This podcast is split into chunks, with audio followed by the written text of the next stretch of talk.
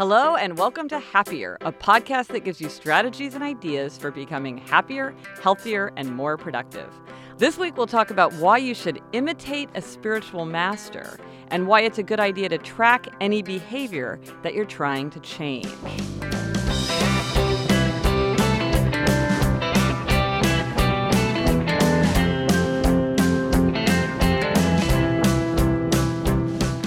I'm Gretchen Rubin, a writer who studies happiness, good habits, and human nature. With me is my sister, Elizabeth Craft. And many people have asked, who's older, who's younger? I'm five years older, but I call her my sister the sage because she's so brilliant.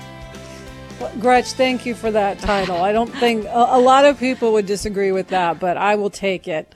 You know, at the beginning of uh, most episodes, we like to update listeners on sort of how we're doing with our various uh, happiness Initiatives. initiatives. Yeah. And today we're going to hear from our producer, Henry Molofsky, who you hear us thank at the end of every episode. yes. When he actually has been incorporating some of this into his life. So today we're letting Henry let us know what he's latched on to. So Henry, give us your happiness update. Yeah. Well, hi guys. Hi. Thanks for Hi. inviting me Here he in. is. I'm so glad I'm allowed to be on, on this side of the wall.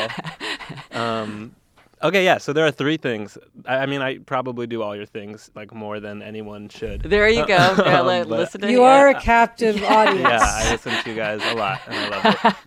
Um, the first one is stop reading that book, which you guys just did oh, recently. yeah. And as soon as you said it, I was reading this book. It was a Dave Eggers book called "What Is the What," and Ah. it's so sad. And it's it's a beautiful book. It's really good, but kind of like Elizabeth with the Goldfinch. Mm-hmm. Even though I love the book, I just could I never wanted to open it. 'cause It was Right. really sad, and so I never did. And all these other books that I wanted to read Right. had to wait, and so. I stopped right away as soon as you guys said that, and now I'm reading a lot more, and I'm like back in that mode where I like can't wait to get on the subway Oh. so I can open my book. Oh, that's great. It's good. Yeah. Thank you guys. Excellent. Good Excellent you, work. Another one is the warm hellos and goodbyes Oh, yeah. which was another early one you guys did. I started working at this office when pretty much when you guys started doing the podcast, Yes. so I'm I- still pretty. I new here. remember that day. Yes. Yeah. You and I were both kind of like looked Uh-oh. like What are we doing? yeah, a little confused. Yeah, and so offices are such a good place to do the hellos and goodbyes because the barrier for entry of like a warm hello is so low in Yes. an office because everyone's so grumpy and tired in the morning Uh-huh. that you can. And I work in a great happy office, but if you just do like even the slightest warm hello, it's to great effect. So Yes. that Oh. one's been really helpful. Oh, good. And then the third one I wanted to mention that I did once was the power of envy. you guys Identifying who you envy. yeah, exactly. And Yeah. I was on this long car ride with my girlfriend right when that episode came out, and we were listening to the episode, and uh, we just started talking about it between the two of us and getting deep into when we were kids, and then in our current, we're both in our early 20s, so there's a lot of career envy. Yeah. And yeah, I just thought about this one guy who's always, I feel like, one step ahead of me in Ah. my in my job life. And he's a really nice guy, um, Which is all the great. more annoying. Yeah, and so I hate him for that. Yeah. But I always felt like when I had an internship, like he had a really good job, and when I got a job, he had like a better job. He was just always like ahead of me. Ah. And what was good about it is he pulled me forward, which was a good Oh. motivation, Right. but also that like he was confident and like comfortable where he was. Ah. And I was like, oh, you're fine. Just relax and enjoy where you are. Your job is okay. You'll get there, whatever. So Right. he was two things. He showed me like what I wanted to be doing, and also just showed me that it's all about being confident and comfortable where you are, and it's okay. Well, and part of it is like you see him from the outside, so you're not privy to his like his inner turmoil and doubts and stuff. He, you're like, that guy's got it made, and you're like, I've got all this stuff. I have Maybe he's with." freaking out. Too. Yeah. yeah. Yeah, maybe he's looking at you thinking the same thing. No, no, he's good. He's, I think it's a great car ride activity. So if you ever like Oh. need a good question for a car ride, Oh. ask Yeah. people who, who they've Ah, envied. It's a deep question. Yeah. Excellent. well, ex- thank you, Henry. Henry. Excellent. Thank you guys for having me. Thank you. Now Henry will return Yes. to doing what it is he does. Yes, but we'll hear from him in future episodes because now that we have him in our sights, there's no escape. He can't escape us. He literally cannot escape us. And Gretch, you'll put up a picture of Henry on the so everyone can see what. Yes. Put the name with the face. So now he's switching back into the booth. So we'll give him a sec. So, Elizabeth, as always, we'll jump in with a suggestion that you can try at home, some little thing that we hope will help make a big difference. And I love this try this at home tip, which is to imitate a spiritual master. Hmm. And, you know, in the chaos of everyday life, it is easy for us all to lose touch with transcendent values, you know, like the really profound things. And we're happier if we bring those values into our daily lives, but it can be hard to figure out ways to do that. And I love this, try this at home, because I think to imitate a spiritual master really is a really creative, interesting, manageable way to bring in a transcendent value. So, Gretch, I want to hear one, who is your spiritual master and how do you imitate your spiritual master? So the first thing you have to do is you have to identify your spiritual master. And you know, it could be someone from history, it could be a religious figure, it could be someone you know. And then to imitate them, you have to learn about them, you know, whether you're going to read books or watch documentaries or study them. And then you have to translate whatever they're teaching into your everyday life, which can be tricky because a lot of times a spiritual master might be in a very different circumstance from you. So that's sort of the general idea of imitating a spiritual master. And I mean, I want, I will talk for a minute about my spiritual master, and I really have to hold myself back because once I get started talking about her, it's a little bit hard for me to stop. So jump in if I'm like going on too long. Um, so my spiritual master, the minute I, I, I picked up her spiritual memoir called Story of a Soul, her name is Saint Therese of Lisieux. And the minute I read it, I was like, okay, this is my spiritual master. Because, you know, it, it, it it, it's not always obvious who your spiritual master is. The minute I started reading this, I knew. And the thing is, I'm not even Catholic. I had never heard of St. Therese until I happened uh, through Thomas Merton to come across a reference to her. But when I read this, and and I've like gone crazy studying St. Therese, I've got a whole gigantic shelf full of books about St. Therese, biographies, and a photo album of her, and I'll post that on the site as well. A picture of all my St. Therese stuff, my shrine to St. Therese. But the thing that I love about Saint Therese, she's the she's the saint of like ordinary virtue. Yeah. Like that she was able to be she's a doctor of the church. She's not even just a saint, she's like a super saint. And she did that by just doing ordinary things with such saintliness. And so she's really about how to meet your everyday life in the right way. And so that really resonates with me. Um, and so I have to read like just this short passage from her memoir um, because what I love about her as a saint is first of all she's got a great sense of humor, which you don't expect in a saint. Yeah. And she and her things that she talks about are very ordinary. They're very much the kind of things that we all grapple with each day. So as somebody who often works in a library, like on long tables with other people um, writing mm-hmm. next to me, I could really identify with this. Okay, so here's what she writes. For a long time in evening meditation, I was placed in front of a sister who had a strange habit. As soon as the sister arrived, she began making a strange little noise, which resembled the noise one would make when rubbing two shells, one against the other. I was the only one to notice it because I had extremely sensitive hearing. It would be impossible for me to tell you how much this little noise wearied me. I had a great desire to turn my head and stare at the culprit, who was very certainly unaware of her click. This would be the only way of enlightening her. However, in the bottom of my heart, I felt it was much better to suffer this out of love for God and not to cause the sister any pain. I tried to forget the little noise. Everything was useless. I felt the perspiration inundate me. And so here's this saint breaking out in a sweat because she's so annoyed by this noise that this other nun is making. So here's the thing about a spiritual master. You know, Saint Therese was Catholic, she was French, she was born in 1873. She died at the age of 24 from tuberculosis. She lived a bunch of her life in a cloistered convent with like 20 other nuns. So she and I have nothing in common. And yet, she's my spiritual master. And she's the one who, when I read about what she teaches, she teaches me about myself and how I want to live my life. Yeah, I have to say, Gretch, as uh, you know, as your sister, it doesn't shock me that you related to someone who's just trying so hard not to st- snap at somebody. Yeah, right. Yes, that's right. Because that's my big thing. Yes. That's true. So it, it makes sense that you related to her and her struggles. Yeah, and other things she talks about is like behaving in a friendly way to a nun who she really dislikes, and yeah, it's all about yeah, that's true. That's that's exactly, and that's the thing about a spiritual master is it tells you something about yourself because there's so many right. people you could choose to be your spiritual master, and the person you choose tells you a lot about yourself. And so, Elizabeth, I will say, who is your spiritual master? Uh, is it wrong that I think my spiritual master is Barbara Walters? That's amazing. Why? I love that's that there see everybody's would pick someone different. There you go. Barbara Walters. Why is Barbara Walters your spiritual master? I mean, she's my spiritual master because she's an incredible trailblazer. She's independent. Yes. She's incredibly entertaining. I mean, you know that I have an obsession with The View and have since the day it debuted. I've discussed that on this podcast and all to other talk shows as well. I just admire Barbara Walters and I, not that I want to be a newscaster, but I just sort of admire everything about her.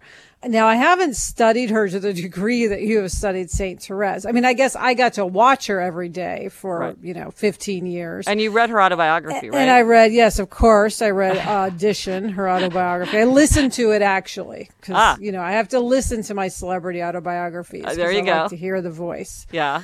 And so Barbara Walters is my spiritual master. So you identified your spiritual master. You've studied your spiritual master, though it sounds like you might you could maybe study her more. Like I bet there's documentaries or you know interviews on YouTube you could watch. And then the question is, how would you translate what she means to you into your own life? Like for me, you're exactly right. For me, it's about forbearance, a sen- sense of humor, acting out of love, even when it's difficult because a person's being annoying. Um, and so, what would so how would you translate it into your own behavior?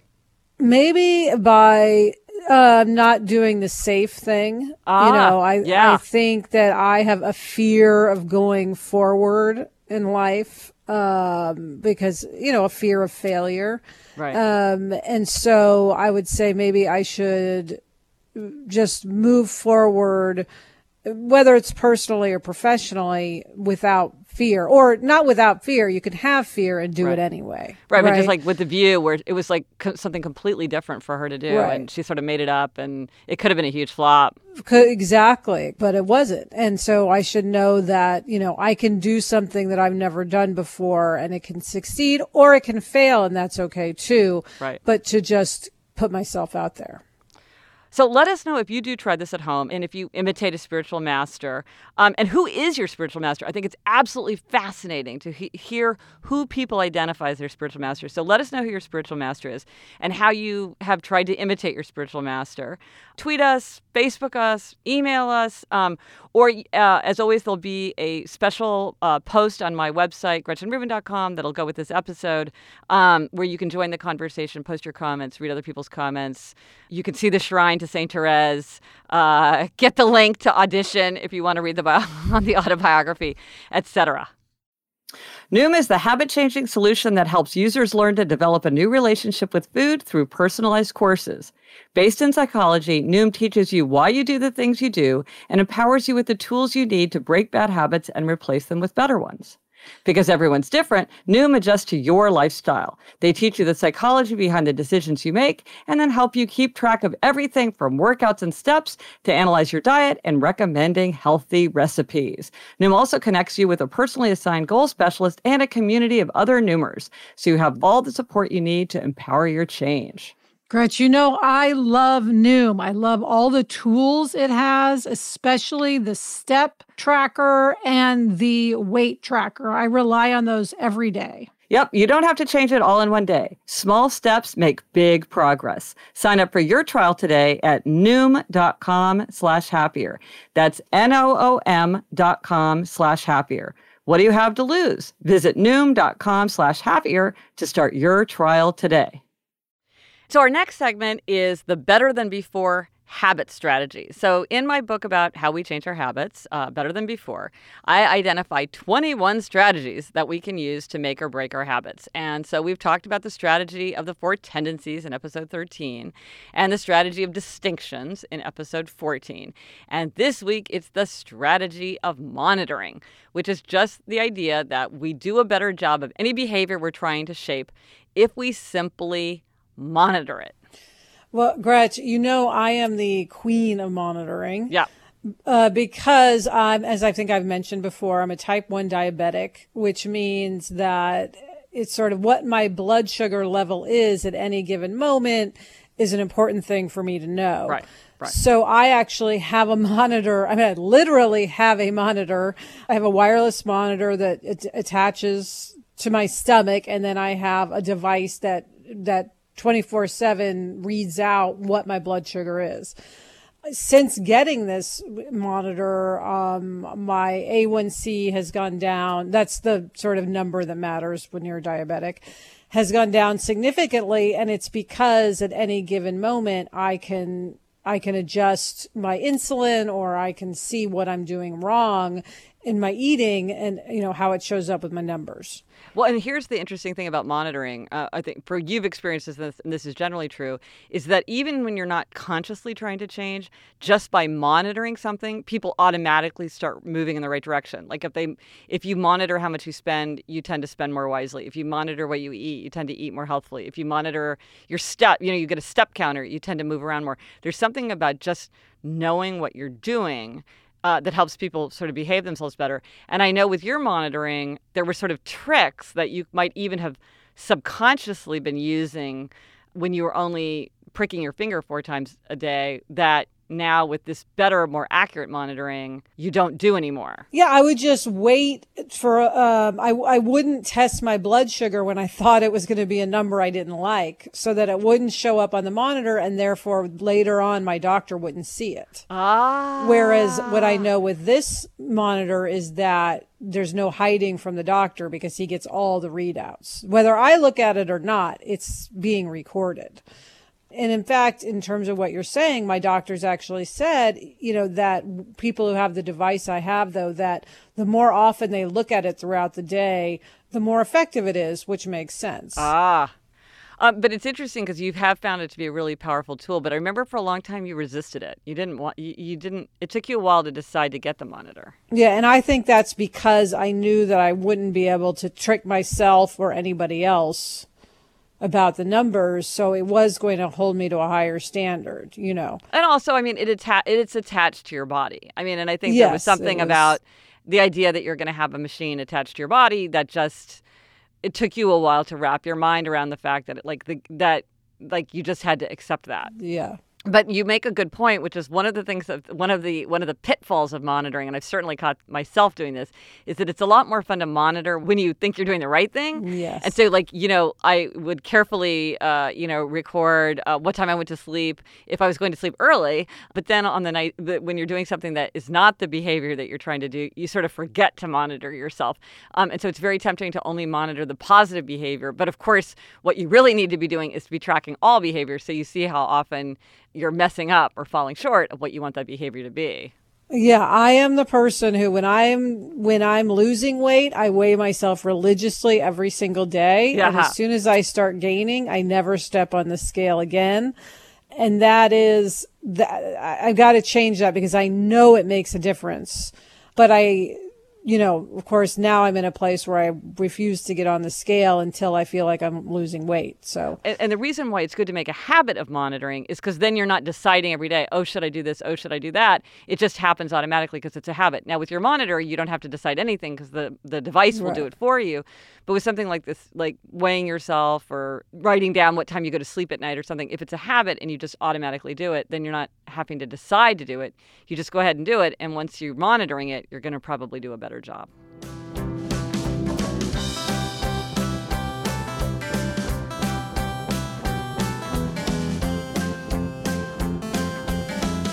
Gretch, today our question is from Clara in Colorado.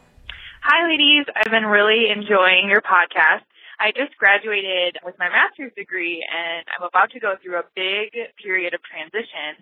And I'm wondering if you have any tips on remaining happy through transitions. They're usually full of stress and the unknown. So I'm really struggling with keeping up my demeanor. Thanks so much. Take care. Well, Gretch, I think the thing to do uh, to stay happy during a transition, one of the things is to remember that the transition is temporary. Yeah. So, you know, as stressful as it is, like she's graduating, things are changing, it will be over.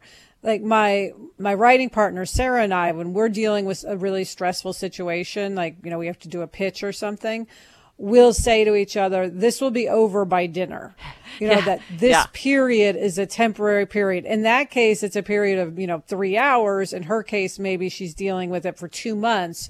But two months from now, Yeah. things will be normalized and that maybe will give her a little bit of relief in the present. And what else? Yeah, I think that's a great suggestion. Um, another one is to really think well, what are the things that make you happy? You want to stay happy during this transition. So, what makes mm. you happy, and how do you make sure that there's room for those things? So, like at the top of that list, it's relationships. P- relationships make us happy, they make us feel protected and cared for, and uh, they distract us, they give us fun. And so make sure that you have time with your friends, connect with your family. Like really sometimes when you go through a transition, you just feel like you have to be crossing things off your list all the time, but you really need to take time for those relationships because that's going to help keep you happier. And also for fun, like what is it that you do for fun? What what helps you charge your battery? I mean, I feel like we're all mm. like cell phones that constantly need to be charged into the wall. So if it's going for a bike ride, if it's reading on the couch, if it's watching bad television, if it's cooking, if it's window shopping, whatever it is, make sure that there's time for the things that make you happy and not to let the transition the the the mechanics of a transition overwhelm you. And I know you think transitions are great because they provide an opportunity for a clean slate. It's like the the best time for a habit change, right? Absolutely. This is an and that's a great point. Clara should keep this in mind. Anytime we go through a transition, a transition of a relationship, like a new boss or a new sweetheart or a new baby or a new puppy or transition in circumstance like a new school, a new job, and especially when we move where we live. Uh, it turns out that when they look at people who successfully changed a habit, 36% were associated with a physical move. When you go through transition, the slate is wiped clean. All your old habits are wiped away, and new habits can crowd in. But whatever you do right at the beginning is going to be very likely to stick. So when you're going through that transition, think about, well, I would be happier if I exercised. I would be happier if I went to bed at a certain time. I would be happier if, you know, I did certain things in my day, if I built certain habits in. And as soon as you're when you're going through that transition, try to put them in. And the earlier you put them in and the more consistent you are with them at the beginning, the the more you're going to sort of stick and cement. So going through transitions are difficult, but like you say, it's a real opportunity for building better habits that are going to make you happier, healthier, and more productive. Yeah, I know David Sedaris wrote a whole book about quitting smoking when he moved to Japan, I believe it was. Oh my gosh, how did I miss that? I'm going to go look that up. Gretchen, before we get to your happiness demerit this week, we want to announce that as part of our upcoming episode 20, which is going to be all about hearing from the listeners. Yes. We're going to include listeners' happiness demerits and gold stars. Yes. So, everybody, please call in with your happiness demerits and gold stars or post them uh, and describe in a few sentences, you know, as what we've done, what you're doing wrong and, and what you want to give a gold star to. Yes. And to make sure that we get it in time, because we want to incorporate a lot of people's demerits and gold stars, or also uh, what you would change in a relationship. We mentioned that in an earlier episode. Submit them by June 24th, so we make sure we have plenty of time to incorporate them. So we cannot wait to hear from everybody. So call, write, post. Gretch, you're up with the happiness demerit. Okay, this sound. This, I mean, this is something that I just I do. I and I you know so I woke up one day and uh, I had this s- suspicion that I quickly repressed, which was that I had pink eye, um, because I, I do I am susceptible to pink eye, and and the way I always there's a one of my favorite books in the whole world is uh, Virginia Woolf's Mrs. Dalloway, and there's a line in there where uh, it says of Clarissa Dalloway, she's talking to somebody on the street, and she felt oddly conscious of her hat. And I always think of that when I get sick because I'm like, it's not that I feel sick exactly. It's just I feel oddly conscious of my stomach. And you know, usually you don't notice your stomach. So if you're oddly conscious of your stomach, it like it does not bode well. And so I was thinking, I'm oddly conscious of the outer part of my left eyelid. Not that there's anything wrong with it, but I just notice it. I'm oddly conscious of my eyelid. And I know from experience what that means. Now, here I was in New York City on an ordinary day. Could I have easily taken steps at that moment to deal with my pink eye? Yes, I could. And yet, what I decided to do was to ignore it, hope for the best, go to LA on Memorial Day mm-hmm. weekend for work, and wake up Saturday morning, okay, with the full on pink eye, which I won't go into it, but you probably know. Uh, you know, and there was, I wasn't, I was in LA. I was in, it was Memorial Day. Then I had to deal with it. You and had so, pink eye. Yes, I had pink eye. And so it was irrefutable. And so the lesson that I learned from this demerit is face the fact right away. And maybe there was nothing to be done particularly, but I didn't even consciously say, like, now I'm going to think about how I'm going to handle this pink eye. I just did nothing. And it made it much more complicated and logistically troublesome to deal with. Whereas if I had just dealt with it right away as soon as the problem presented itself, when I was little, I was very puzzled by the proverb, a stitch in time saves nine. Mm. And now I understand what it is. It's like if you take a stitch in time, then you don't have then there's nine stitches you don't have to make. And so that's that's my demerit. Lesson learned. Lesson learned. So Elizabeth, take us take us take us to a better place with a gold star. Well, Gretchen, you know, of course, one of my best friends in the whole world, Mindy Wilson. Oh, I love Mindy. Love her whole yes. family. Yes. Kansas City. So Mindy is one of our biggest fans, one of our yes. biggest cheerleaders. She listens to every episode, uh, reads all your books. I, I, I, believe we introduced her to podcasts, right? Weren't we the first I podcast she listened to? I believe we were, and yes. now she's an avid podcast listener. Excellent. So my gold star is for Mindy because so in episode 13, uh, I was talking about how I'm an obliger. Yes. Uh, which means that I respond to outer expectation, right? Yeah, outer expectations, but struggle to meet inner expectations. Exactly. And as part of that discussion, I was talking about how I want to cook.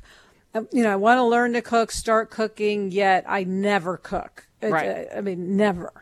um, and so my birthday happened to be the following week, and Mindy very sweetly sent me a Barefoot Contessa cookbook with mm. a note attached saying, Liz, I'm expecting you to cook something and tell me about having, you know, cooking it. And so, uh, well um, played, Mindy. Well played. Yes. So she got me. She figured out what to do, and she got me. So, um, so gold star to Mindy yeah. for not just being a friend, but being, you know, but being the sort of friend who will you know, know me as well as I know myself. Right. So I've got to now, I I have to admit, I haven't even cracked the cookbook, but of course I have in my mind, I have to cook something and report back to Mindy. Right. And to um, us and to me. And okay. Now, yes. Yeah, okay. You're doubly so I'll accountable. Have to re, I'll have to report back. So, yes. Min, thank you. Uh, gold star to you for speaking to the obliger in me. and that's it for this episode of Happier. Remember to try this at home imitate a spiritual master and let us know who did you choose as your spiritual master? I am dying to hear who people choose. And if you imitate your spiritual master, uh, what does that mean for you? And did it work? Did it make you happier? And also remember, we want to hear about your demerits and gold stars. So call or write or post on my website, describe it in a few sentences, and do it by June 24th so we have plenty of time to work in your comments. And thank you to our producer, Henry Molofsky, who is also a guest on the yes, show today. Yes, yes. Thank Yay, you, Henry. Henry. And also thanks, as always, to Andy Bowers and Laura Mayer from Panoply. Please let us know what you think of the show. Gretchen's on Twitter at Gretchen Rubin, and I'm at Elizabeth Craft. Until next week, I'm Elizabeth Craft. And I'm Gretchen Rubin. Thanks for joining us. Onward and upward. This is my real voice. Hello, I'm Bawa Wawa. This podcast is part of the Panoply Network. Check out our entire roster of podcasts at itunes.com slash panoply.